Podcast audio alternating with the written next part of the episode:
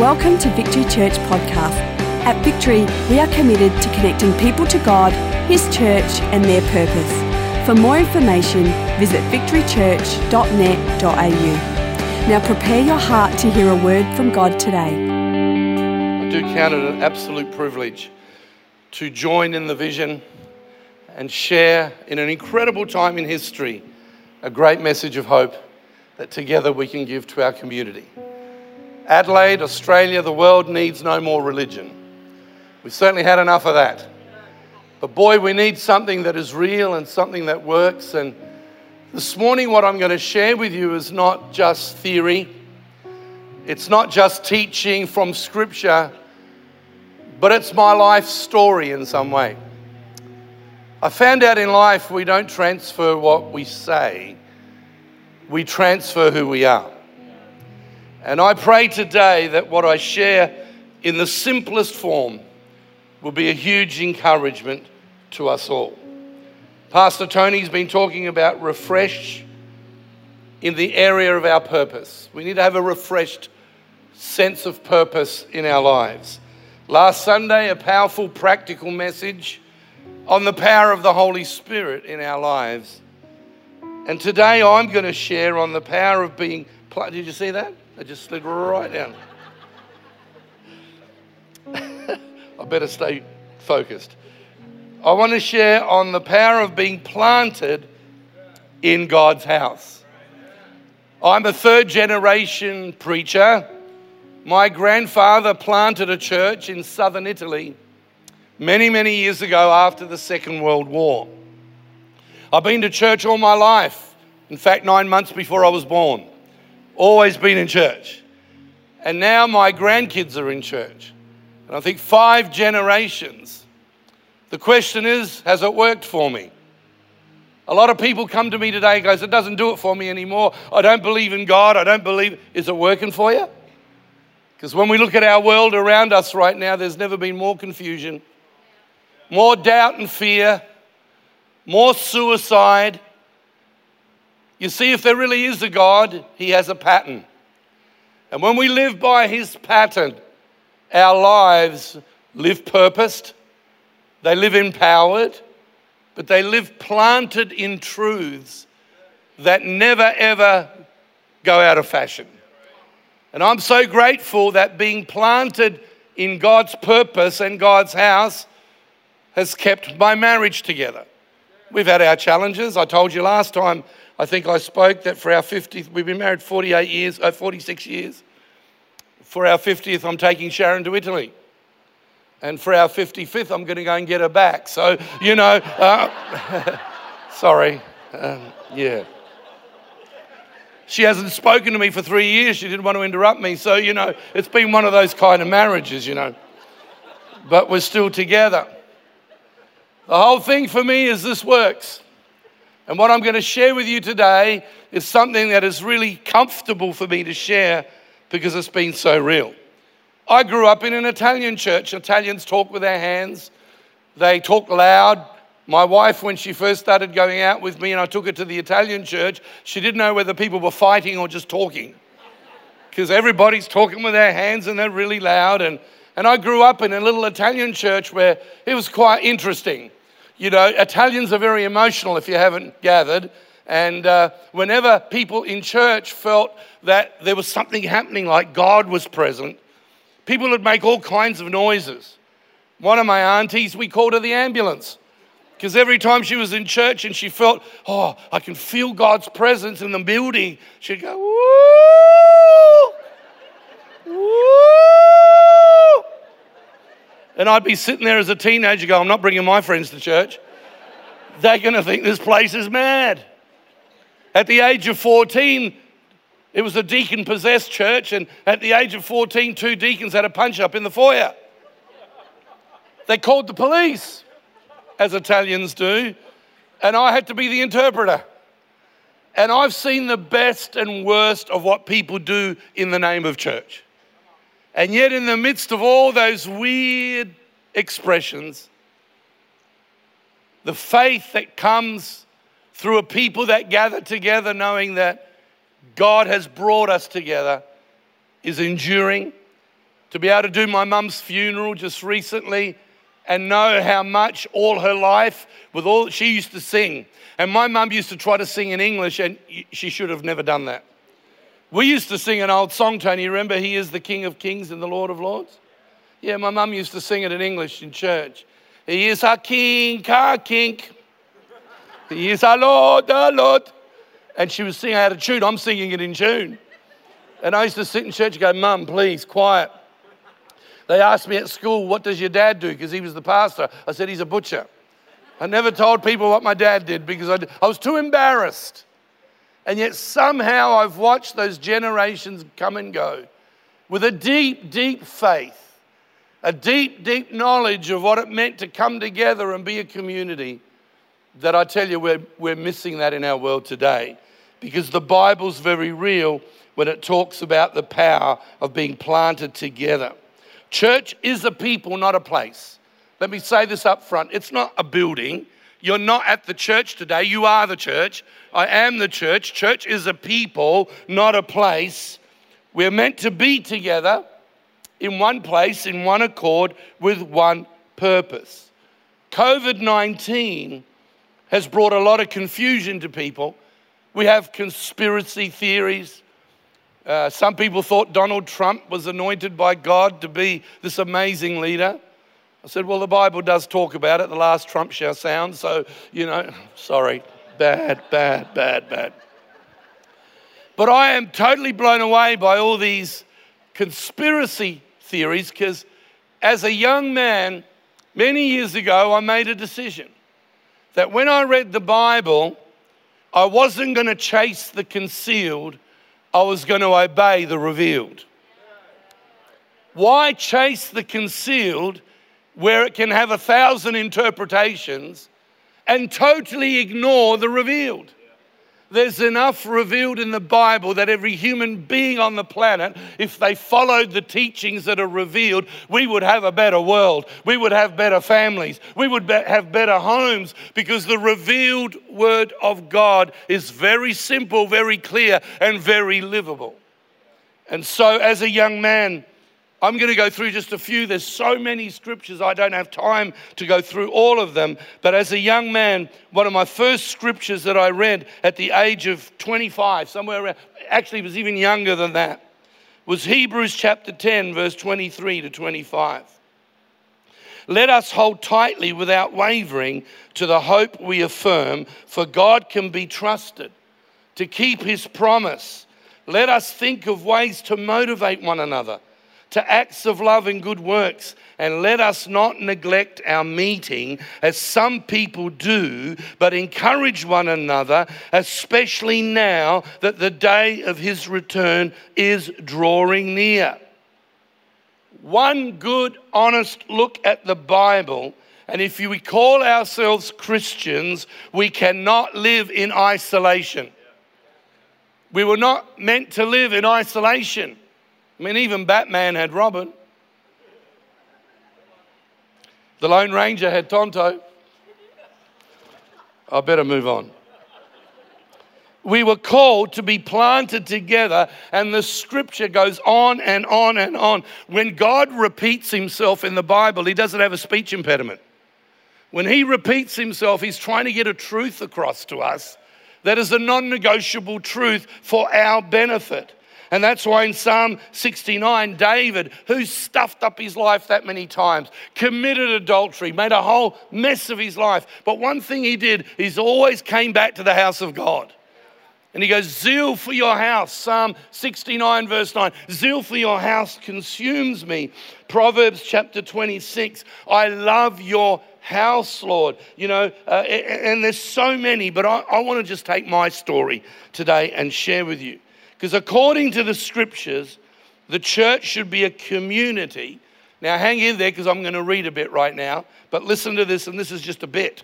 The church should be a community that cares for one another, loves one another, hosts one another, receives one another, honors one another, serves one another, instruct one another, forgive one another, motivate one another, build peace with one another, encourage one another, comfort one another, pray for one another, confess sin to one another, esteem one another, edify one another, teach one another, show kindness to one another, give to one another, rejoice with one another, weep with one another, hurt with one another, and restore one another, to mention just a few. So, this whole thing of I'm just going to stay home, excuse me, and just watch online, that's a level of isolation we were never meant to be in, unless there's no other way we can do church. Like we might be ill, you know, and those watching today that can't be here. But apart from that, since COVID 19, there's a, an army of people around the world go, I don't need to go to church. I don't need to go to church. Why wouldn't you want to if we had this pattern of togetherness? Why wouldn't you want to be in community? It's not a have to, it's a love to. As I look back over my 40 years of being involved in church leadership, I've never had to do anything and I don't have to go anywhere. And when I got cancer two years ago and I couldn't go to church for nine months through chemotherapy and everything else, I was still loving God and connected online. So those things have a place. But boy, when we can, why wouldn't we want to be together and be one in the house of God? Because Christianity is not just coming to a building filled with programs, but a people dedicated to coming together in one place to love God and serve each other. This is the kind of love that Jesus talked about a lot. And, you know, when someone's on their deathbed, and they still have an ability to share, you're going to share the most important things to you. You're going to share with your family, hey, take care of this. Don't forget this. And you share the things that are really, really important. And Jesus in John chapter 17 is about to go to the cross and he's praying to the Father and he says, These disciples that you've given me, I've kept them. I've bound them together. I've given them your word and I've sent them in their God shapes to change the world. But one thing I do pray is that they stay together, that they come together. And you know, the enemy's greatest weapon in the modern church today is isolation. To isolate people from connection, because it's in connection that we get a lot of help. It's in connection that we get focused. It's in connection that we really fulfill our destiny. And that's why Jesus prays this prayer and then in John 13, a couple of chapters before, verse 34, he says, Now I'm giving you a new commandment love each other, just as I have loved you. You should love each other. Your love for one another will prove to the world that you are my disciples. Jesus prayed for us to stay connected, not disconnected. Now, one of the things I want to say this morning is you know, there was an ark that was built by Noah. Many of us know that story. With a whole lot of animals that went in two by two. A lot of us have heard that story, even if you're not a churchgoer, probably sometime in the past about Noah and the ark. And I want to say this the stink inside the ark was better than the storm outside. The smell inside that ark, you can imagine what kind of smell with all those animals was still more protective and a better place to be than the storm outside.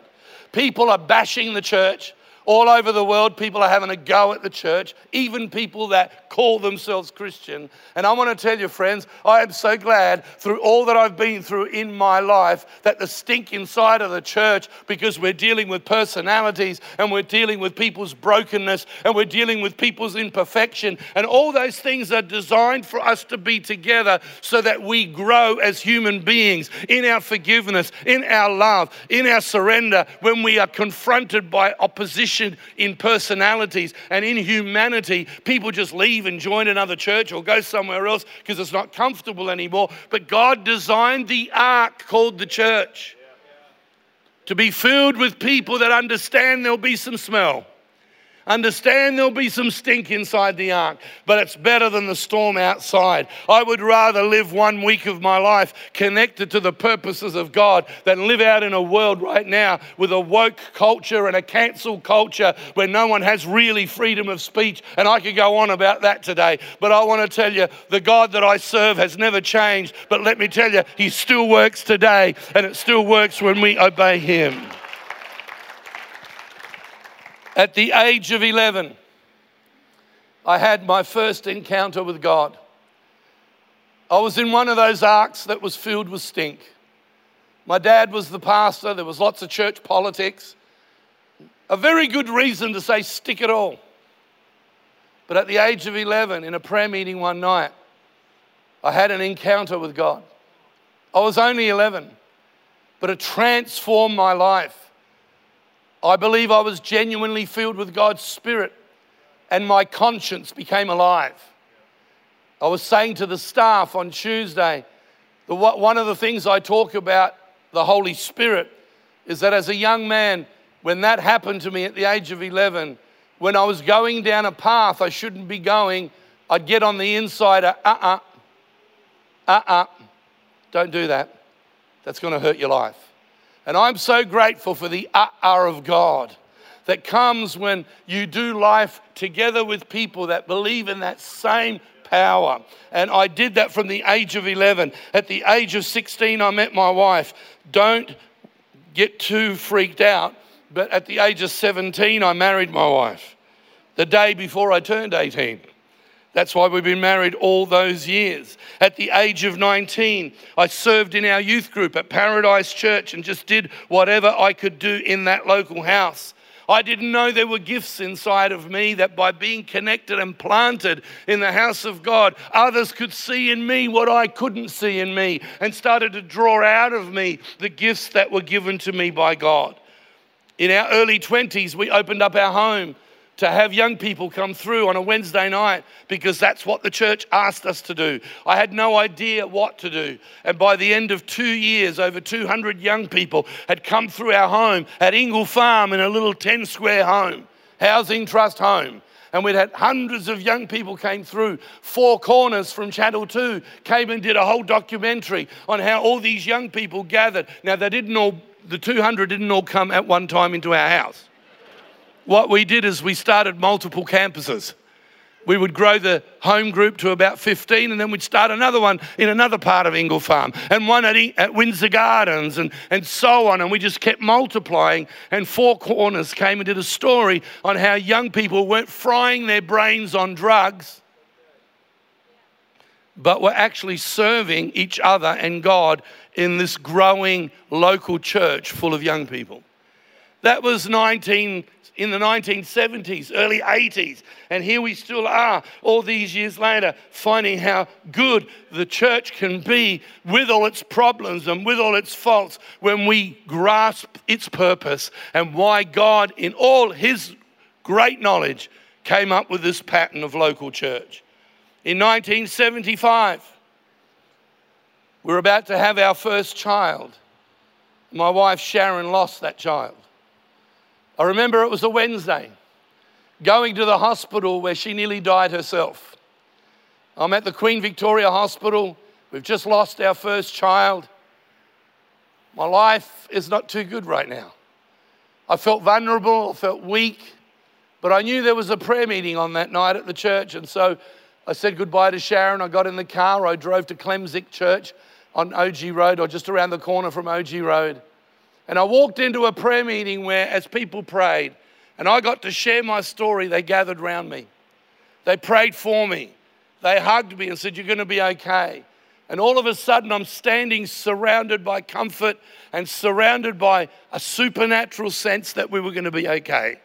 I thank God for the church. You can knock the church who you like, but I thank God for what the local church did for me. And that was 1975. I've been blessed by the local church. During those years, I only did one year of Bible school in 1983. I wasn't a theologian. But during those years, I felt very challenged to journal. And so I've journaled since then to today. I journal every day through the Bible. And I remember one of my first journals was Acts chapter 27. And it's a story of Paul en route to Rome with a ship full of prisoners. And they hit a storm.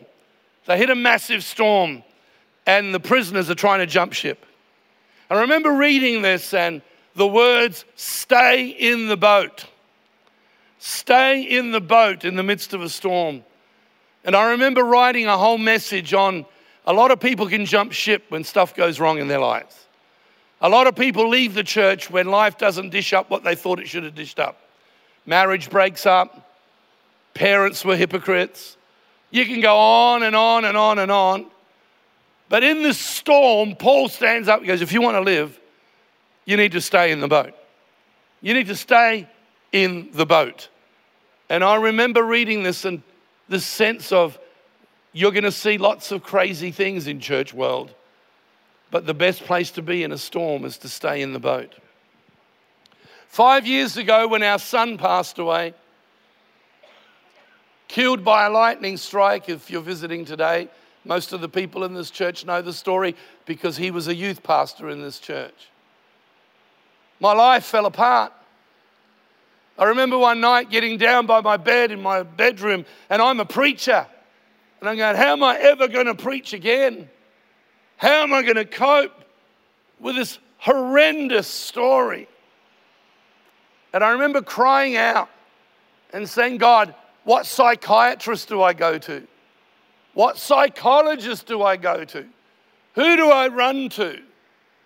I don't know how I'm going to survive this deep, deep pain. And a voice inside my head, not audible, just a big, strong thought. What about all the sermons you've preached to everybody else? Because if they don't work for you, they won't work for anybody else. And I got up from the floor. I was on my knees, I got up, went to my office, and pulled out a box of old, old sermons. They were handwritten, the paper's pretty worn. And the very first one I pulled up stay in the boat in the midst of a storm. And I began to read the notes. I needed the church's comfort. I needed the church's understanding. I needed people to connect with me and not ask the question why, but just to sit with me. People from God's church would show up at our home. They would bring food and then they would just sit with us. Would ask me, Do you want a coffee? We'll make it for you. They didn't preach to me, but they sat with me. And that message that I got all those years earlier stay in the boat in the midst of your storm, I realized was still working after so much pain. After Chris's death came cancer. After cancer, there's been other health issues. Now I can't see properly out of my right eye. I'm one eyed about all of you this morning. And so, you know, but I'm still in the boat because I want to tell you, I'd rather be in the boat in the midst of the storm than be anywhere else. And you know, this morning, I've put some words up on screen. I think they'll be on screen. In all my storms, I found this boat called the church to be the greatest blessing in my life. Now, listen, you've got to walk with Christ before you walk with the church. If you just walk with the church, you're a churchian. If you walk with Christ, you're a Christian. And I gave my life to Christ and then I serve him through the church. So when the church stuffs up, Christ doesn't. When the church gets it wrong, Christ doesn't. But it doesn't mean I do my Christianity in isolation. And I'll give you some reasons of what the church has meant to me. Number one, I've needed the church's atmosphere. If we can put those words, atmosphere. I thank God all through my life when my son passed away and I would go to church on a Sunday morning. And when Chris was at Edge for many years and played guitar on the stage, I would be on the front row bawling my eyes out. And people are thinking, gee, Danny's really enjoying the presence of God. But I would look up on the stage and I'd see he's not there anymore. I used to love his guitar playing. I can't hear it anymore. And I'd be bawling my eyes out, and there'd be mixed emotions in that worship service. But I would shift from pain. I would shift from that place of despair and I would start to feel the atmosphere. That's why musicians and singers, you're not up here to put on a show, not that you do, but you're here to, to, to work in a way that the presence of God can be felt in the atmosphere of the building because people can come in broken and they can leave whole. People can come in torn and they can be touched by God on their way out. And my mum, at the age of nine, she gave her heart to God through a worship service and she heard the singing and she cried and she gave her heart to God. She passed away with dementia, but not that long ago in December last year. And you know, for years, the last five years of her dementia, she would sing out aloud all the time. She could remember the songs of when she first became a Christian and she could sing, but she couldn't talk because your singing come from a different part of your brain. But I want to tell you, friends, let's not underestimate the atmosphere of a church. Atmosphere has changed my life. I've needed the church's atmosphere. Number two, I've needed the church's adjustment. My life needs adjusting. How many times do people come up to me and go, When you preached today, you spoke straight into my life. How did you know? How did you read my mail? You know why? Because God wants to adjust us. And when we're in a meeting like this, we can come unadjusted or out of joint and, and something in a song, something in a word, something in a hug, something in someone in the foyer saying something to you, and God can adjust. That's happened in my life for 40 years the adjustment of God. Number three, the church has been an and in my life. See, the Bible talks about working, walking together. There was Peter and John, there was Paul and Silas. I can't do my life on my own. It's got to be an and in my life. You know what? Your and will determine your end. The way you do your ands in life will determine how you end your life. And I thank God that for 40 years, with all the church's issues and all the church's politics and all that kind of stuff, I've had an and in my life that's done me good. It's done me more good than bad, and I'm grateful. I look at Greg Doughton today, who's going through his challenge, and I know I talk about him a lot, but he's just been away on holidays. Welcome back, Greg. It's good to have you with us. And I tell you, he doesn't miss one meeting when he's in town. But he was an and in my life when I was his youth leader, when I had hair and only one stripe in my pajamas. I was that skinny. That's how long ago we go back. But we had dinner together the other night with his wife, and, and I'm sitting there going, How enriching that in all of life's challenges, we can have the right ands in our life. And so I'm glad for the church being an and in my life. Number four, the church has been an add to my life. What I mean by that is when I've been weak in my own prayers, people adding their prayers to mine have been an incredible add to my life. When your child dies, when you get cancer, when you don't have the energy to pray, I'm so glad that sometimes you don't have the faith or the energy, but you know you've got others that are adding their strength to your weakness. And I'm glad the church has been an add to my life. Number five, I am so glad for the anointing. The anointing, if you're a new person here today, is that sense of the supernatural power of God. You know, I absolutely need that in my life. Now, I've shared this story with some of the leaders, but I want to share it today. A few years ago, I was home preparing for a Friday night service. I was preparing for the service, and as I'm preparing my message, I got this urge to preach out of Psalm 84. I don't know why, but I had to. I read it, I put a message together very quickly at the last minute. We get to church, and my son Michael says, Dad, do you mind if we start the church service different tonight? I want to get up five minutes before the service starts. And on Wednesday night, while we were having rehearsal as a worship team, we all got on our knees. As we started to worship God, we wrote a song together. It's Psalm 84. Now I'm freaking out. I've just changed my sermon to Psalm 84. So they get up and start singing the song. People are in tears. I jump up, grab the microphone, and you know, it's funny when something like that happens, as a pastor, you think of all the people that should have been there. If only they were here tonight. If only they were here tonight. They could do with this tonight. The power, the, the anointing in the meeting was incredible. Anyway, before I got up to speak, I said to my PA, Can you get me Psalm 84 in the Message Bible? I want to read that version at the end of the service, but I hadn't read it myself. So I preached. We sang the song that was just written at rehearsal. And at the end of the meeting, a lady comes running down the aisle. She would have been about 35, bursts into tears, and she goes, Pastor Danny, I am freaked out. I've only been in this church two months. My husband's left me. My life is a mess, but I'm a professional photographer. I have just been asked to go to the Greek islands for two weeks to be at a wild party on a boat. And it's going to be one big, massive, wild party.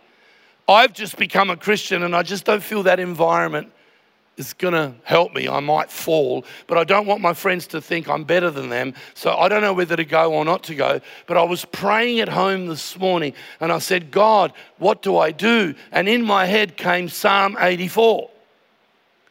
She goes, I went and read it, but it still didn't make a lot of sense to me. Until tonight, when at the end of your preaching you read it from that other version of the Bible. Let me read it to you. One day spent in your house, this beautiful place of worship beats thousands spent on Greek island beaches. I'd rather scrub floors in the house of my God than be honored as a guest in the palace of sin. She goes, I didn't read it in that version of the Bible. I said, Neither did I. I just read it at the end of the service. I was reading it for the first time. She goes, A thousand people in church tonight, and I get picked out of the crowd by God in my desperation he loves me that much. That girl is still in church, serving God with all her problems and all her stuff. I tell you, the anointing that happens in our togetherness when we come together is amazing. I'm home one, day, one morning getting ready to speak on a Sunday morning and I'm ironing and I realize I'm running late, so I only iron the back of my shirt. I only iron the back because they're not going to, uh, sorry, sorry, I only iron the front what am I saying? I only iron the front. I had no time to iron the back. I was running late, and while I'm ironing, I get a word of knowledge, a word from God of someone that was going to be in the meeting that day that wasn't sure whether God existed, wasn't sure, they were so lonely, they'd been told by someone that our church was a cult, and felt totally, I don't want to go back to church anymore. She comes to church, and I keep talking about ironing the front of my shirt. Hey, church. And in my head, I'm going, shut up, get on with it. Why do you keep talking about ironing the front of the shirt? I said, while I was ironing the front of my shirt, I only iron the front of my shirt, I only iron the front of my shirt, I got these words. At the end of the meeting, another lady comes running down the front to, to Karen, one of our pastors, bawling her eyes out. She goes, Who's the old bloke? I didn't like that. I'd handed the church over a couple of years earlier. She didn't even know I was the ex pastor, which is a good thing. She goes, Who's the old bloke up there? She goes, This morning I got up and said, God, if you're real, I need to know. Because I've been told this church is a cult. I've also been told that, you know, coming here is going to ruin my life. That guy said that I was lonely. And three months ago, my husband died. And we had a joke in our family because he only ever ironed the front of his shirt. And that guy kept going on about ironing the front of the shirt. He starts bawling. She goes, How can God pick me out in a crowd like that? It's called God's anointing. There's people in this room today, and you've been totally tossed on the whole purpose of church. It's not man's idea, as Tony said today earlier, it's God's idea. God called us to be together. He called us to be connected because we need the anointing. Number six, very quickly, nearly done. If the musicians can come back, I need the assignment of the church. So many people say, I don't know what to do with my life. Well, God gives churches assignments to transform communities. I remember when God put in my heart to renovate the Adelaide Children's Hospital, when He told us to renovate Morphett Vale High School. And millions of dollars later, 57 toilets built in, uh, in, in, um, in Africa where people didn't die of cholera because of what was done by one local church, and people that never knew what their purpose was got on board with the purpose of the house. And when you get on board with the purpose of the house, you unpack who you are, and together we be able to build something awesome with the assignment. And the last one, number seven, we need the amen of the church. I'm so glad that we can go up to each other after church and go, you really touched me when you said that. You really blessed me when you said that. We need to use our voice to be able to encourage one another because none of us feel great about ourselves. But boy, when we're in an atmosphere of being planted in the house of God, amazing things can happen. Let me just finish it, maybe saying it another way, same thing. The church over the last 40 years has enhanced my convictions. It's encouraged my personal walk with Jesus. It's equipped me in my God purpose. And it's been an expression to the wider community. Do you know how many times, how many times people would drive down South Road, they would see our building, and they would say things like, What goes on in there? Do you know when we come together, we are a living witness to the community that something's happening in God's world. And a guy driving past down South Road, times run out, who was over here from England who suffered with post traumatic stress because of the, the war that he'd been into. Never been to church, saw advertised on the front of our building that we had a Christmas service. I remember when I felt led by God to let our building prophesy, let the building speak. Let our foyer speak. Let our catering speak. Let everything we do be a voice without opening your mouth. And this man walked in for the first time. He was so, so scared, had never been to church. He couldn't get over the hospitality. Thank you, all the people that serve out there. He couldn't get over the people wanting to give him a coffee. He couldn't get over the care given to him. During the singing, he freaked out. The music was a bit too modern for him. But he listened to the preaching about stress, and he was stressed and had been thinking suicide and was thinking of leaving his wife. At the end of the meeting, someone showed him around the building. He said, I, I've never seen anything like this. I've got his letter here, but I've run out of time to read it. He wrote me a letter from England. He lived in England. On the way home, they had to transfer flights. They had a free night. They went to Hillsong Church. He gave his life to Christ that night. Went back to England and led 20 of his mates to Christ.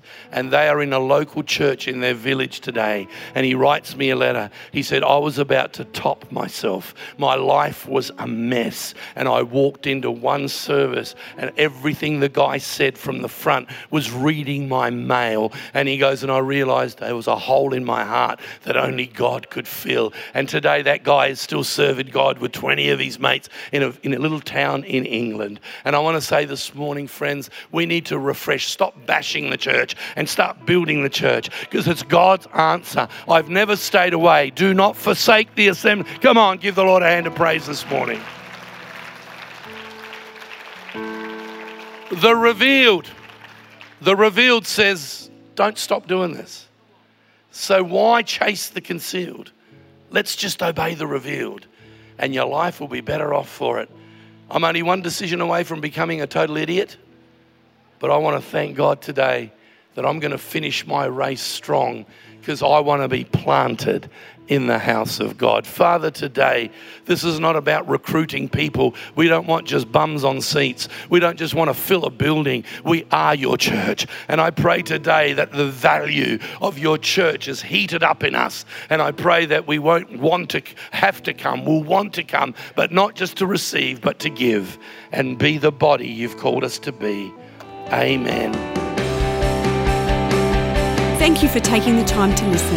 If you have any questions, please email us at admin at victorychurch.net.au